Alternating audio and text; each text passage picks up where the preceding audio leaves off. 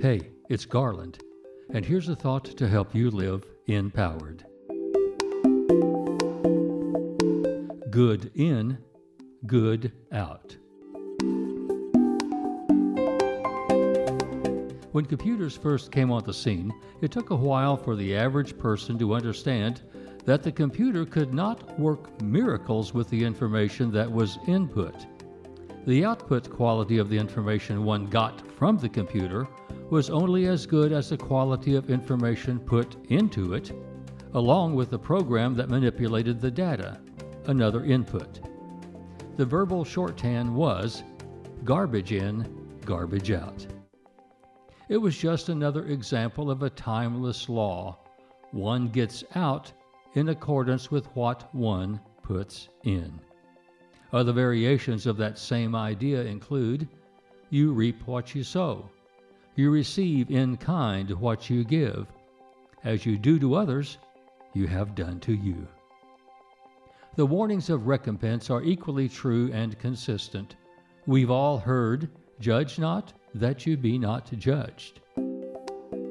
Jesus phrased it this way A good man brings good things out of the good stored up in him and an evil man brings evil things out of the evil stored up in him.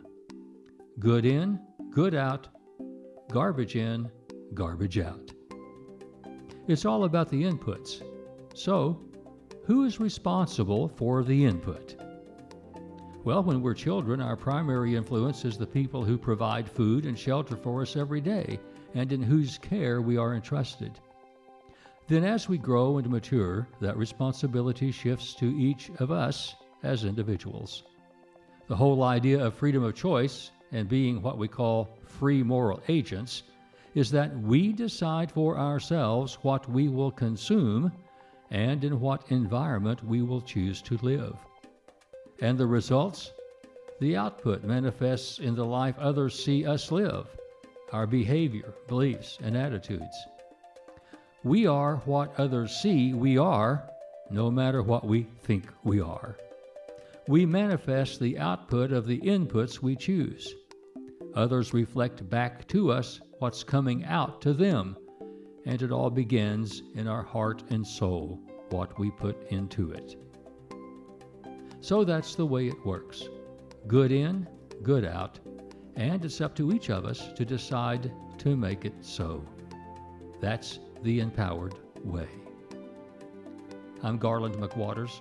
Live empowered by unleashing the creative energy of love to make life more wholesome and joyful. Encourage the spirit, enliven the heart, enlighten the mind, and enlarge the expectations of living in yourself and in others.